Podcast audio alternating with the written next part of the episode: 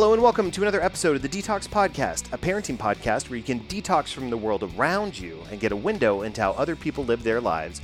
I'm your host, Joe Shaw, and on today's episode, I am super, super stoked to be joined by my great friends and fellow comrades in the RMG Podcast Network, uh, Mr. Anthony Roberts and Mr. Frank Minikon Jr. How are y'all doing today? You're doing good, man. Frank, Frank, Frank, you a you a junior? Yes, sir. Man, you're holding out on me, man. Oh man, this is I'm excited. We've got a really good conversation in store. We're going to talk about some race relations in America. We're going to talk about what implications what is currently going on in this era of COVID has on us in the immediate future, in the long term future, and then also what kind of impact it's had on us previously. So we're going to dig into that, uh, and I'm super stoked. But uh, before we kind of dig into that conversation and take a quick break, Anthony, is there anything you want the the fine listeners of Detox to listen or, or listeners? Wow, easy for me to say. Listeners of the podcast to know about what you've been up to since the last time you were on the show. Man, I just want them to make sure they listen into uh, season 14. We go back into the studio actually on this Saturday. We've added the guy Frank Minikon. He used to be currently on the Quad podcast, and we have Casey Polite, a sex therapist here in McKinney, Texas, right here in the DFW. So we're going to be dropping our next new episode or the first episode for season 14 on Monday. So check out the reality is that's THA. The reality is you can listen um, to us on any streaming platform that's Google Play, uh, iTunes, Spotify. We're everywhere. Follow us on Instagram and all social media at the reality is, man. So just tune in. We got a great season coming up. Joe, you're going to be on a part, a lot of those because we're going to be talking about race relations like we're going to do today. And like I say, we just, we just want to keep this going, man. Adding Frank to the group. And I just want people to enjoy what we're putting out there.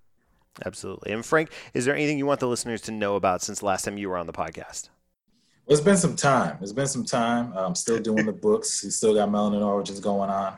And I, as as Robert uh, Mr. Roberts Media Group says, I'm down with the podcast now. I'm down with the realities in more of a formal role. So I'm really excited about some of the conversations we're going to have. You know, obviously have you on the show, have Casey on the show, hear a little bit more from Artesia, and of course, hear from Anthony Roberts. Um, you know, I have a lot of grown folk conversations. I'm going to have a lot of important conversations and a lot of different perspectives shared. So I'm excited about that and excited about just 2020. And although we're in this, this this period of a pandemic, I think it's important for everybody to continue to find opportunities to thrive during these kind of situations. You got to be flexible. You got to be able to adjust in these situations. Absolutely. And uh, that leads me actually into today's sponsor. So, the sponsor of the podcast is Snuffy. Snuffy is a clothing brand about empowering you to show your weird unapologetically with bravery and confidence. 10% of profit goes to LGBTQ plus organizations led by trans people of color. Shop online now at snuffy.co. That's snuffy, S N U F F Y dot C O. So, uh, stick around. We'll be right back with Anthony and Frank here in just a moment.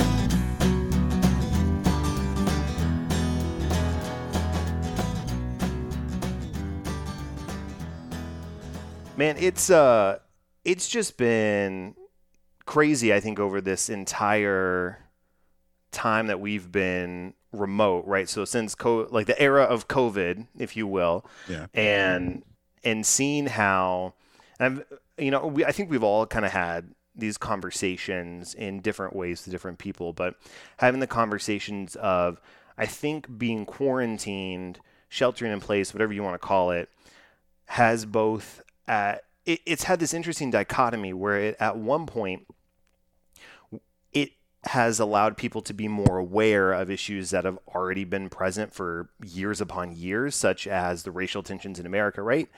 Um, and not just America around the world, but I think you know we're more sensitive because it's happening right here in America.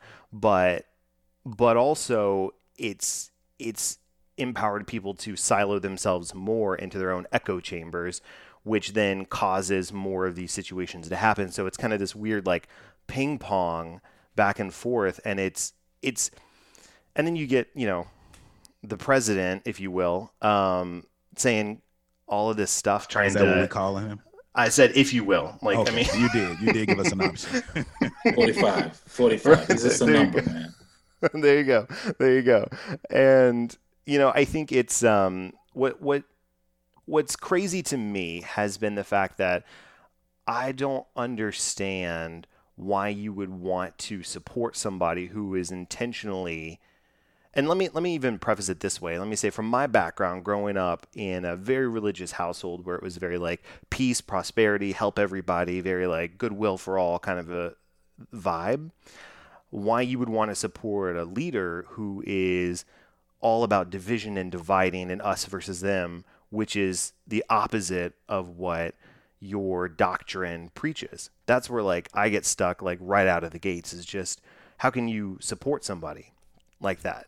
You know what though? When I when I think about it in a stance from a perspective of like a white Christian, of course I'm not white nor am I Christian, but it's like they justified by using those verses in the Bible, and you'll know exactly what I'm talking about, Frank, where they talk about beast and honor your, you know, your master and stuff like that. They'll try, they'll pick and choose who gets what role. And I think that kind of helps satisfy their conscience. Not being funny on ESPN First Take this morning, Max Kellerman, they were speaking about um, Kirk Cousins of the Minnesota Vikings, and they were talking about him, and, and he was saying, I don't think, because you know, I don't know if you heard the statements that Kirk Cousins made about COVID, yeah, mm-hmm. and how he was just saying he would, he, you know, he was like, I'm not worried about it. You know, if I catch it, I catch it. If I die, I die. I'm okay. And they asked Max Kellerman what he thought about it, and he said, Kirk Cousins is not a smart guy. And he said, not only is he not a smart guy, he said he's one of those people that everybody knows Kirk Cousins. He's a devout Christian. He speaks about it. He wears his ring. He, he speaks about his faith. And he was speaking about how a lot of people don't make assumptions or decisions based on their own mental intellect. They make their decisions off religion. You see what I'm saying?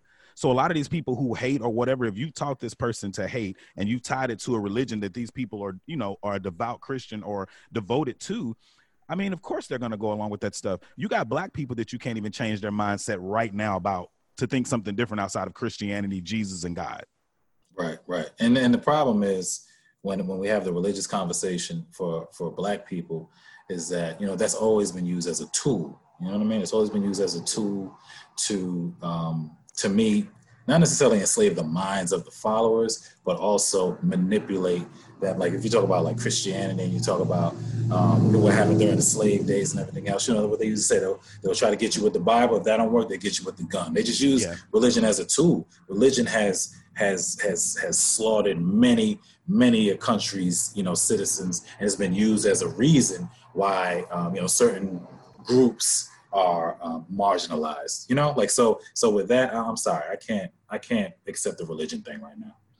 Yeah, no, and and and to that kind of to that point, and just kind of detouring just a smidge. I saw something yesterday even that somebody had shared where they had said they were their pastor was quoted in a religious institution talking about why he was voting um, red, you know, so to speak, voting for 45, and because he his only issue was he was pro quote unquote pro life, meaning anti abortions, and he went on and on and said, you know this is why I'm voting this way. This is what the Bible says. This is my interpretation of the Bible, blah, blah, blah. And then he said, but the best part is in 2017, abortions have been at the all time record low. And I go, let's back that up and look at when the Affordable Care Act was implemented and how widespread contraceptives were now made available to so many people.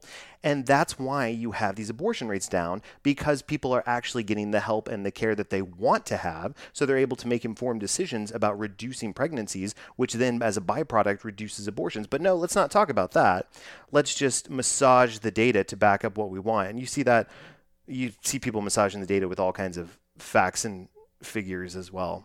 I don't even fall into that stuff no more. Like when I think about things, you know, a lot of times people do want to tell you, hey, the statistics are this and that. This is my whole thing. Statistics can be manipulated. And let's be honest, Always. ain't no black people or it's no black company that I'm aware of, data entry or data analytic company that's over creating narratives that are over the census. You know what I'm saying? And stuff like that. We can't, they can manipulate these numbers all they want without giving the backstory to how they got these numbers or how they came up with these numbers. And a lot of people just eat those numbers. But when you're some, it's, it's kind of like they when they talk about black men and say, you know the certain amount of black men that are in jail or incarcerated or you know baby daddies or don't have jobs like it's i'm not saying that that's not true but i'm gonna tell you in my life it's not true like i know a bunch of franks I know a bunch of guys that are better than me at what I'm doing. I know right. a bunch of guys that are making more money, taking care of a family, being faithful to girlfriends, you know, whatever the case may be. A bunch of good gay guys that I know. Like the narrative that is painted by us so much so is not the truth. Right. It is not the truth. And it's and that's the thing, you know, when you talk about this idea of cooking the books, right? You know, like to me, when people use data, rarely are they telling the full story. You know what I mean? So um, that's the problem that I have with with. I'm not saying that that data doesn't tell a story, but I'm just saying sure. what is what is the entire story? Because all you want to do is talk about the the number of people that are incarcerated or the number of people like just like this black on black crime that they always want to bring up. You know? And when they bring that up, you know how when they show those statistics on TV or they'll do a test, they'll say tested on 1,500 people or if you read a book, it'll say on 2,500 people. That is a small number to the amount of people. You know what I'm saying? So when exactly. you say 78% of black men or whatever, or black women or this, or white men or this, and it says 2,500 people were the ones who did this, you know, this test or this what experiment, like that does not speak for them. That's saying 78% of those idiots that you just had in that room of 2,500, that's what they decided to do. Yeah, 78% of the people that you talked to. That you talked to don't represent That's, the entire and popular and possibly manipulated the information that you gave to them to think the way they thought. I mean, that's just that's Family Feud statistics, right? Exactly. Survey says out of hundred people, and I'm like, what? Who said? Like, how many people said that? Oh, yeah, bro. Really? Yeah, but that that that black on black crime, like you ne- you never see these terms are what really bother me because you never hear white on white crime, although it exists. You never hear Good Asian point. on Asian crime or Hispanic on Hispanic crime, even though it exists. And the question is, why do we hear black on black crime all the time? Because you we know? don't control the narrative. I sat down with a police friend the other day. I sat down with a police friend the other day, and he's been in the force for like maybe six months. He's he's new to this, and I was like, "What made you want to do this?" I mean, he cut his dreads and everything, and he was like, Man, I got laid off from my job. He was like, I was seeing all these killings of black men. And he was like, I honestly wanted to do something about it. And then his best friend is an attorney. So it's kind of like they both felt like, Hey, we want to change the system. We want to mm-hmm. change and level the playing field, even if it's just one person and we, you know, encourage somebody else to do it. Not being funny. And, and we need to have black people in certain places to where we could use some goddamn nepotism. Course, because you know what? We should use that shit because it's been used against us for 400 plus years. On top of that, I said, Bro, that is a great reason to join because you wanted to change narrative and you wanted to help your people and be able to stand in and be that person that says, "Hey, I'm not going to let you pull another George Floyd or a Tamir Rice or whatever the case may be." But like right. I told him, I said it's the same reason that I fell in love with media and podcasting, and that's why I keep trying to build it up and make it grow. Is because we get to control the narrative. We're sitting here in this moment with no hate towards this white guy Joe on this podcast for what other white people have done, because you know what? It's okay to not like a particular person or or a group of people if you have reason. We have reason not to like white people. We shouldn't be talking to Joe right now if Joe was whatever. But that ain't how we move. We know that all white people are not this, just like he knows all black people are not whatever. But I got in the media because I wanted to change that narrative. You do books, Frank, because you want to make sure that the narrative of black people and black children, you you they see themselves early as more than doctors, lawyers, and you can mm-hmm. see what all we've discovered. Starting with the children. Exactly. I mean, you you don't this is what you know being a dad this is what and frank i know you can relate to this as well is that you can see in the kids that the and I know specifically in my kids, like the racism and does not, they don't come out the womb like, all right, whoo, I hate all these people that don't look like me. You know, like, no, that's taught.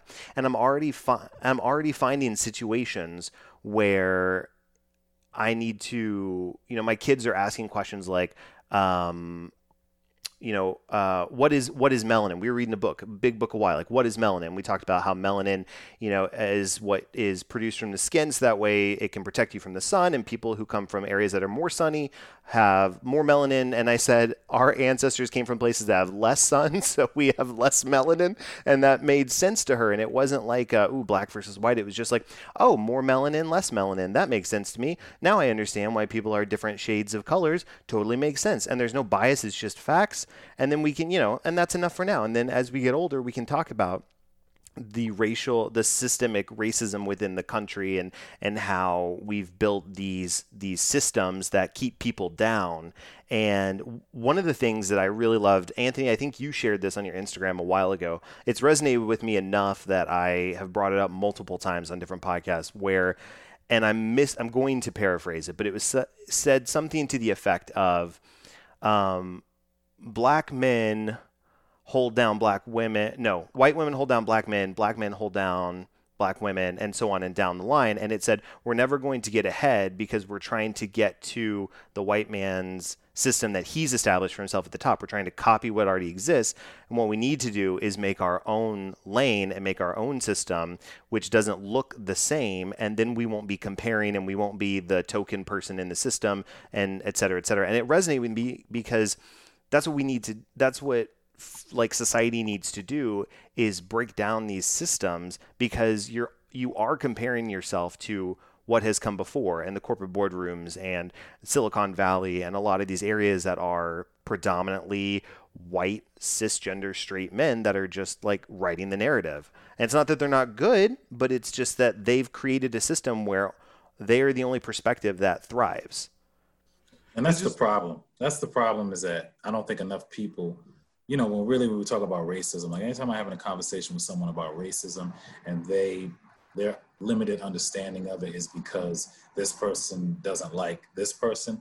I'm like, listen, we're way beyond that. Like, I need to have a conversation with you about power and about systems creation and about marginalization of certain groups. Like, if you don't understand the, the, the power component of racism, we probably can't have a conversation right now until you educate yourself a little bit more so that yeah. you can understand these systems and why they were implemented in the first place. But it doesn't bother anybody, man. I was talking to a homegirl in Canada the other day, and she's white, and um, you know, she was like, I've been seeing what's going on in America. That's just crazy. And I'm like, yeah, it's crazy, man. I was like, I don't even be want to be on social media sometimes because I just get tired of seeing it and it's exhausting. Like I said, when Joe first came to me about doing this, I was like, bro, honestly, I'm exhausted.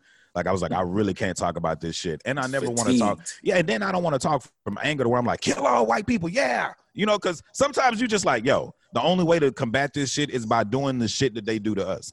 You know what I'm saying? And and it sucks to say that, but another reason I like having these conversations is because for me, I'm gonna risk it all and tell you what I feel like some black people feel. I feel like a lot of times we're sugarcoating like how we feel about these situations. And when you see stuff like this continue to happen, let's be honest, what else can we do to make these motherfuckers stop doing it outside of threatening and pressing their motherfucking neck? Like if you start seeing on the news that like black white folks coming up missing, white kids coming up missing, they getting shot down in the street, they getting shot at gas stations, we hanging them, we shooting, we we pulling the Ahmaud Arbery style killings on their kids. And you know, white folks love to run. We can go out to any park and just round up these motherfuckers if we wanted to. That's the crazy thing that they think that we are going to do because that's what they have done and that's what they would do. But like Katt Williams said, we're better people than that.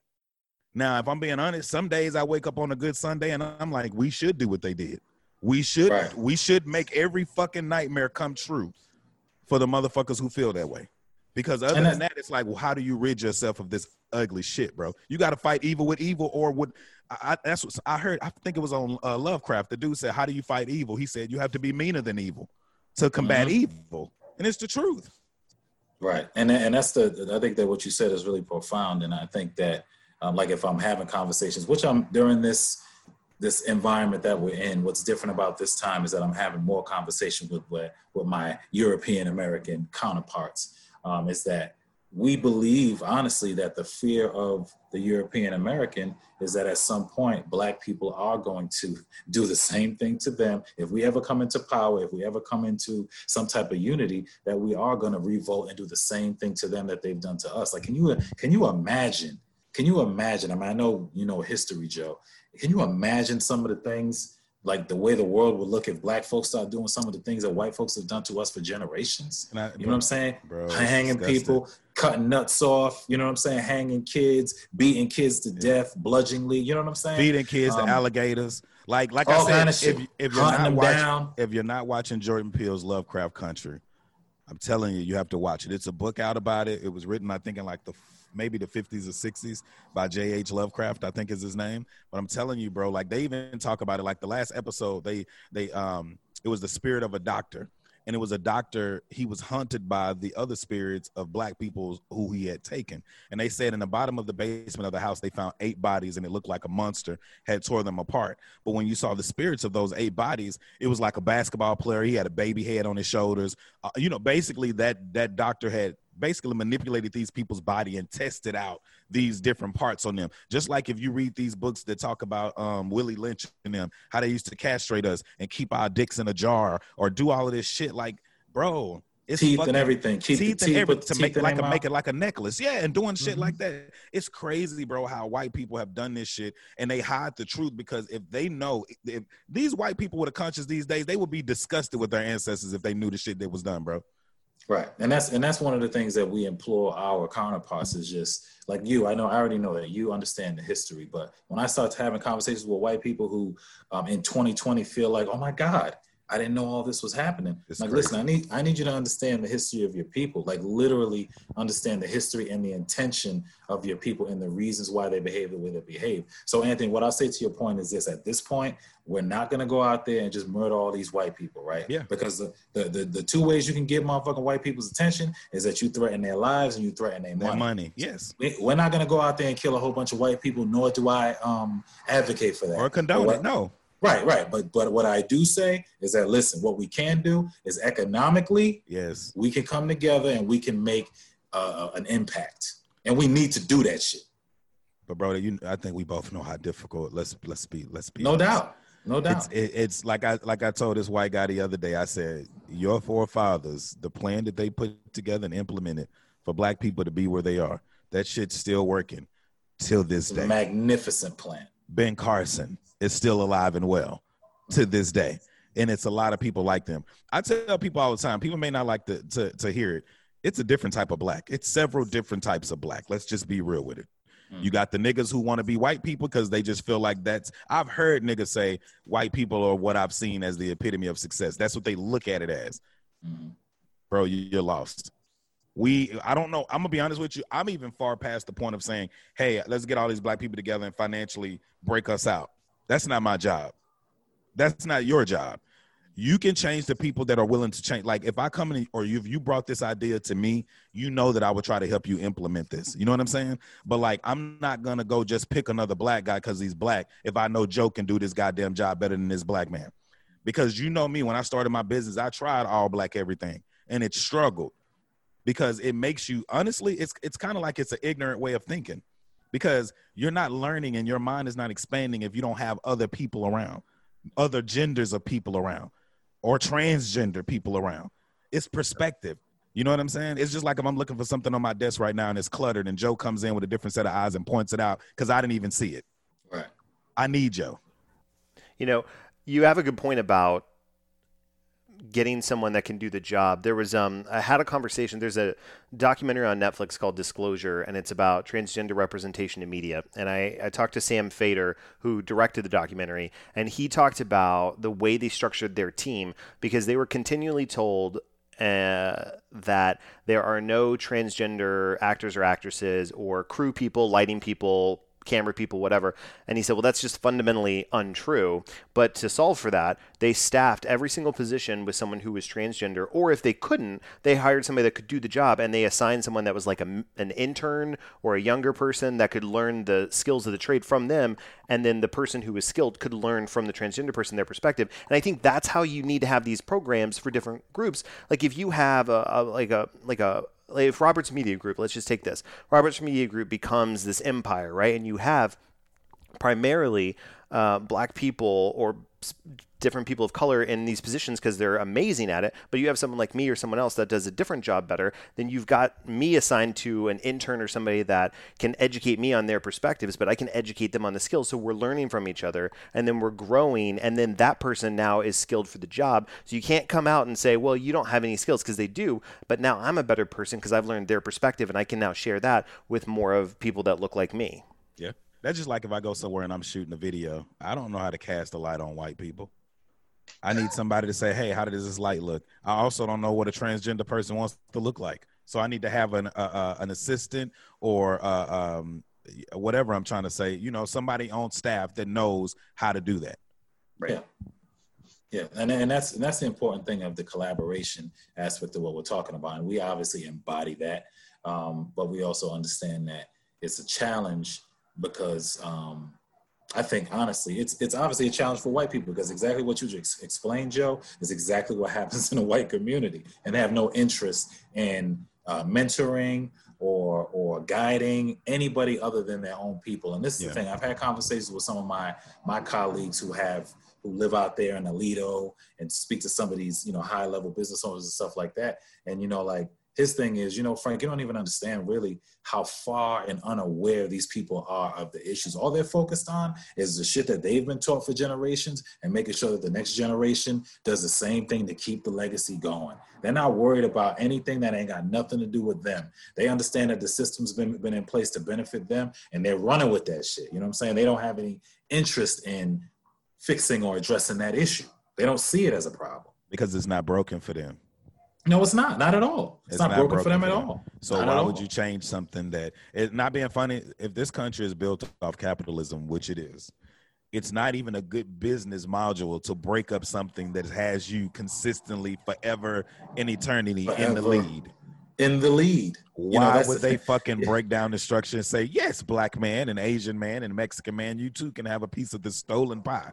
Right, right. And that's the thing. So so how do we get to that point? Like I was having a conversation with one of my friends the other day and we were talking about it. Like honestly, if if if if we uh, if we're going to look at the government and just let's say let's take the government serious just for this conversation if you are a person who is serious about some kind of change the, first thing you're going to do when you get in office is say yo let's, let's let's look at this constitution this is a fucking foundation yeah. of all of this. Yes. Let's look at this constitution that was written centuries ago that applied to this group of people and did not include us. But this thing is is still the the document that this this country was founded on. Look at what, this. And nobody is challenging that shit. Look at this too. Look how long they kept us out of colleges. I forgot that case down there in Austin, bro. When the white girl got mad about not being able to get into like a HBCU. No, no, I think it was a white girl that was not in Austin, but she uh, wrote a letter against one of the HBCUs because she could not pledge or get into the school. You know mm-hmm. what I'm mm-hmm. saying? Mm-hmm. That shit got changed within three years. You see what I'm saying? Something that had never been done. You know what I'm saying? But it was at a black university. It took us, I don't know how many years to be in. Mm. We created HBCUs because we weren't fucking because we couldn't we, we, couldn't we go couldn't. to universities. But that's the thing, bro. Like I said, it's not even a good business move with this company, this country being built off capitalism to let anybody get a piece of the pie if I got five hundred million dollars and they say, "Hey, you got to split this shit six ways," who wants to do that? Nobody. That, I mean, is that is is that fucking simple, bro? Like when right. people think about this, that's why I tell people all the time. I understand people saying vote and do whatever and whatever. If you, I, I get it, but when you vote, you get it. I mean, it'll change for a little bit, but as long as the infrastructure of this country stands, this shit is going to happen every 10, 15, 20, 30, 40, 50 years. That's why some black people be like, fuck it, I'm gonna get mine, fuck everything else. That's why so many black people do that because they don't see the change. Right. And they don't see, they can't foresee the change. Like we look at situations no. like, um, you know, like you would think just because we're so symbolic about this thing, especially with the government and everything else, you would think, oh, Barack Obama about to be president, all this shit about to change for black no. folks. No, not, not really. No, I mean, and not being fun. Yeah, he would be a shit president if he came in only focusing on black people, though. Well, but see, Okay, but but but honestly, let, us look at 45. What the fuck is he doing? I mean, you're right. It would be fair for him to do that, but then this is what happens, bro. If we do what every if we do what white people do for our people, we become the motherfucking people we, we that we fucking hate. Right. And I'm gonna and be honest with you right now. No offense to Joe, I would never want to be white for the history. I know everything that our ancestors have been through, but I know like like you know everything our ancestors have been through. And that little and it's a like the slavery part of it is an asterisk in our history, bro. Right, they right. just tell it's that shit to keep us exactly. They just tell that shit to keep us suppressed. But I would rather literally lo- continue on with my ancestry and my lineage than to be white, bro. I'm telling you right now. If I was a white person, I would not be proud of my ancestry and my history. I would be proud of the family, like Joe's father, his mother, and his, mm-hmm. the people he knows. But the right. shit that was done, fuck no. You know, and I, I, I, I'm pretty sure I heard Frank say this uh, one of the times I recorded with him a while ago, and it was the fact that you've got history in school starting like when you're fo- when they are focusing on black people. It's starting at a slavery point slavery. in time. Because if you can subconsciously weaken a group of people in kids' minds from chapter one quote unquote one, then you're now building the narrative that they were weak and now they're finally coming up. So it's really okay. Like look at what Lincoln did. Look at what, you know, they got in the 60s. Look at there was a black president. Like they're fine. They're fine. Like uh, you know, I'm paraphrasing, but yeah, I know what you mean but if you if you show the full history and this is the same reason that they're not showing like native american history and talking about the trail of tears in great depth and talking about how land was stripped away and you know now they're bringing people black people over from the caribbean or from africa so that way they can have somebody work the lands we're not starting you know we're not starting before that we're not starting when people were kings and queens and leading their tribes and their countries because that because then we're the villains of the story exactly and we're exactly. the, we're we're the heroes. We're the quote unquote white saviors, you know. So it's like, no, we can't start from that part. Let's just pretend it doesn't exist. But think about re- that, think about how that would shock white kids though if you really rewrote these history books. Like if you said, "Hey, Christopher Columbus came over and he poisoned motherfuckers, acted like he was their friend." And and this is the thing about it, bro. I keep telling people if you've never seen Deadwood on HBO, watch it. The equivalency to what they did when they when they um gave them the Trail of Tears by giving them them smallpox and everything, bro. They knew that the Indians didn't speak their language. If you watch Deadwood, when they're talking to the Indians, bro, the Indians don't even really understand nothing. It was a part no. where he said they were cutting themselves, like Christopher Columbus. If you read any of his journals, that he even talked about how they were so ignorant because he was like they were cutting themselves with the blade. They didn't know, like they didn't know no better. You know what I'm saying? So think of a ba- if, if you talking to a fucking foreigner or a kid, let's just say a kid from like Africa, and I cut my hand and I smile like it's okay, and then I shake his hand and I say, Hey, do we have a blood tie that I can take your land and you can get this blanket? He may shake his head because you're shaking your head. Back then, they were trying to understand who they were fucking talking to. They would mimic right. each other. So literally, they knew that shit, bro, and they still came in and slaughtered them motherfuckers, bro. Like them people, Christopher Columbus and them were some vicious motherfuckers, bro. Oh, they, but they, but they, you know, that's the whole government. It's just, it's all gangster. It's all gangster, the whole thing. But it's not only that. Um, but think about it like this. I remember when I went to, um, when I went to Arizona and I was out there in the Navajo tribe, like just really just learning about what was taking place, man. Like, so you think about everything that was happening on the, um, you know, the east coast of the country with the, with the, with the colonies and all the, yeah. the, the treaties and all the shit that was happening in, in, in a, in a new established government. In Germantown. Do you think, right? Do you think the motherfuckers out there in, in Arizona? them Navajo folks knew anything about what was happening over there. Nothing, they bro. didn't know nothing about it. Nothing. You know, so how you gonna sign a peace treaty? Think about this. How you gonna sign a peace treaty with a person who doesn't speak your language? Yeah. You know what the hell you doing? Made them oh, sign your papers. It. Exactly. Yeah, yeah, yeah. Sign right here. You know, you, you don't know what you, they don't know what. So, so, so, so the whole thing was was all about coercion. It was all about um, you know, I don't want to just say gangsterism because that's that's kind of a primitive term, but um, but it was very calculated. These motherfuckers are some calculated, manipulating type of people, yeah. and they put this system in place, and and and our whole history is is plagued by that for real. They, we just don't talk the, about it. They, are the reason on at the end of every contract it says read the fine print. I mean, and and truthfully, the the those contracts that were put into place, that's what you see in the justice yes. system now. Exactly. Exactly. You got these plea deals like sign here. Well, they sign. That's on them. It's like, okay, are we really going to look at the quote? You know, the I keep doing quote unquote, but you know, these choices that you're giving folks. Can it's I blow your ludicrous. mind?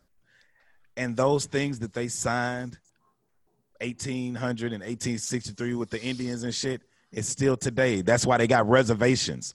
Like the treaty that they signed all those years ago when they lied to the motherfuckers, even though we know right now they are still lying and the government should give them all that land. Again, watch Yellowstone, great TV show with Kevin Costner, talks about something just like this. He's on 100 acres of land, and the Indians are trying to get that shit back, and he's fighting for it because his dad gave it to him. But like the dad Navajo, but like the Legacy. Navajo man, but like the Navajo man said, it was our land before your dad stole it from my people. Exactly. They, they, you know, they have a whole different mindset of Either their, their thing is you can't own land. God, no. this is God's land. This is God's we, land. We inhabit it. You know what I'm saying? So you can't you can't buy it from me. I can't sell it to you now. Granted, like one of the things that I learned um, after being out there was that you know, they they saw what was happening and they got smart. They said, you know what, we're gonna send some of our people through this through this your criminal justice system. Yeah. Become lawyers, and they sued them motherfuckers and got. I'm talking about land for for. I mean, that shit spans across different states. All Yeah. the land that they got out there, that it's all theirs. Yeah. You know, but but they do have to make because they got to live right. So they have to make these deals with the government to where the government, you know, owns the roads. So they pave the roads through there, or they allow people the only the Navajos can take people through the um, you know, the antelope canyons and stuff like that, so they can generate some funds for themselves. But they got a lot of that land out there that they sued the government and got back. You know how much of that information do we know? But you know what? And why Also, can't we do that same shit?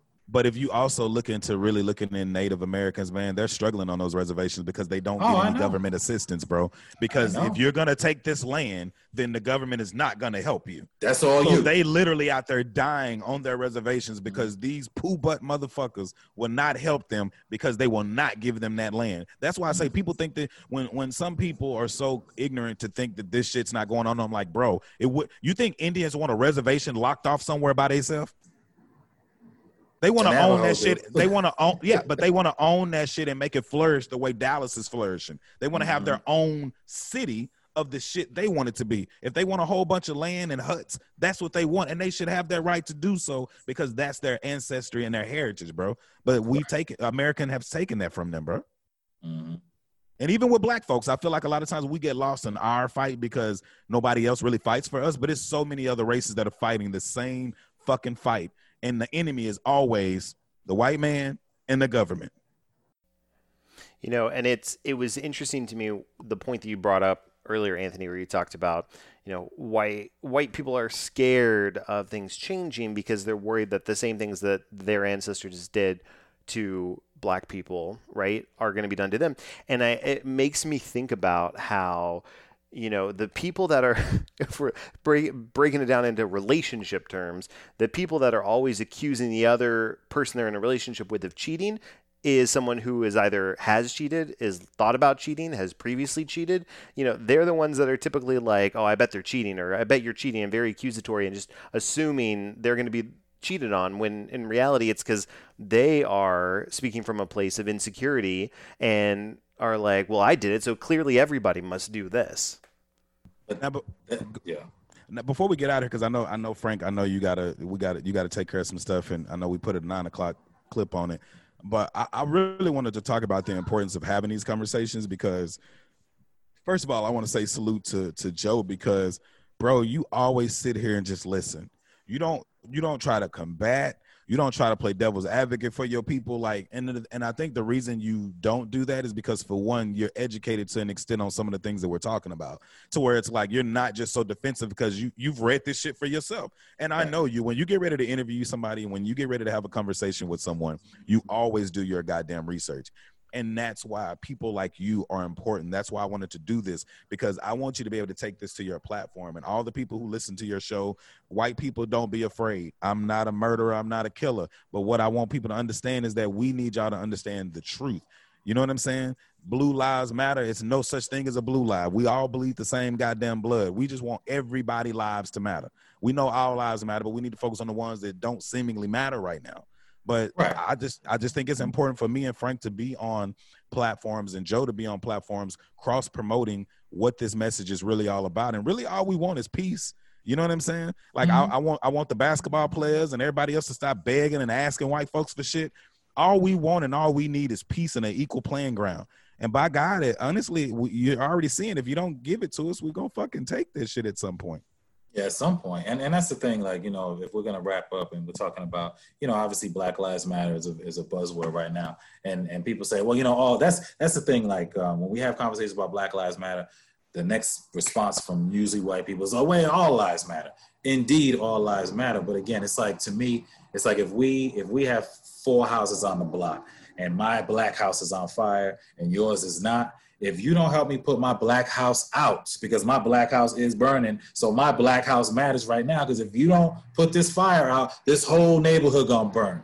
And that's what's gonna happen you know? So we need to understand like wherever the the urgency is which right now is obviously people of color especially men of color being murdered by police this whole system is looking like um, an extermination project for black people. That's what it's looking like You know, so um, I do appreciate you as well, Joe, for listening and never trying to defend or anything like that. Because again, that's the other problem that we have in the situation when we're talking about what happens with police officers. Can I get one police officer to just say, you know what, that's not part of our training, and that police officer acted inappropriately? Can I get one person to say that? You ain't got to back every. You You all of y'all ain't got to back y'all people up when something like this happens. It's because what message are you sending to us? If you are defending what that man did, putting seven bullets in that man's back with his three kids in the back of the car, come on now. And you know Like, what let's you're call it saying, what it is. And that's why black people amongst ourselves try to stop cancel culture because black people will hold our own feet to the flame and we'll cancel our own people, but nobody else is canceling their own people. Like some people do need to be a part of cancel culture, but we don't have the luxury of just canceling black people like that, bro, because we don't have a lot of them in leadership. So when you start Mhm. talking about canceling people, you got to be you got to be careful at throwing those stones at them people because sometimes we need what we can get in those areas and maybe help them, let them get some help, some therapy or whatever, but do not fucking cancel them because Mhm. if that black person loses that spot, if LeBron fell as a king in the NBA, bro, it's gonna be hard for them to let another face of that, go, you know, another face like that get in there. It's hard, so we got to be leery about who we canceling when nobody, when no other race is canceling people. no doubt. So I appreciate the time, Joe. I appreciate the invite. It's good Of conversation. course. And we should Thank have you. more of this.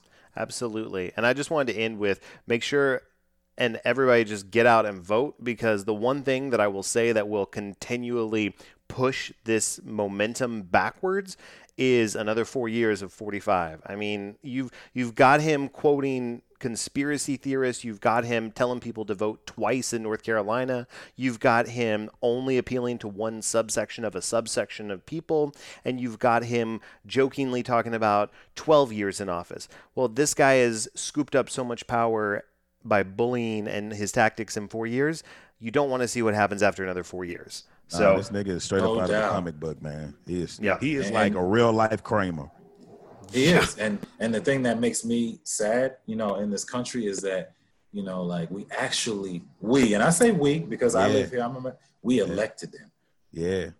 Yep. Yeah. We it's kind of like put him it's kind of like how bad can you talk about the country? It's kind of like talking about your girlfriend to somebody else and somebody else being like, "Nigga, you picked him." You know what I'm saying? You picked the motherfucker, so how are you talking about it? Right. I we, mean, we we put a reality a reality show, you know, superstar and and uh, and uh, as our commander in chief. we can't know, do and, it, bro. And that that to me speaks to the biggest problem. You're not gonna let the manager at KFC run Fidelity. He has no like that's above his pay grade. The presidency is above Donald Trump's pay grade. And what people don't understand, he really is a clown. They pulling his strings too. Just like uh, people got to pull Obama, they pulling Trump strings too.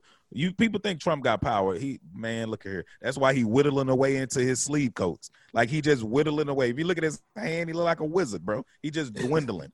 I mean, Obama's hair turned hella gray. Light, This and this nigga's whittling away, bro. man. We can't do another four years, man. Can't do another four years. We got to get him out, man. We do appreciate you, Joe, for this time, man. That's right. I Yes, sir. appreciate Yes, y'all. sir. Can't All wait right. till we get back get back in the studio, man. Yes, absolutely.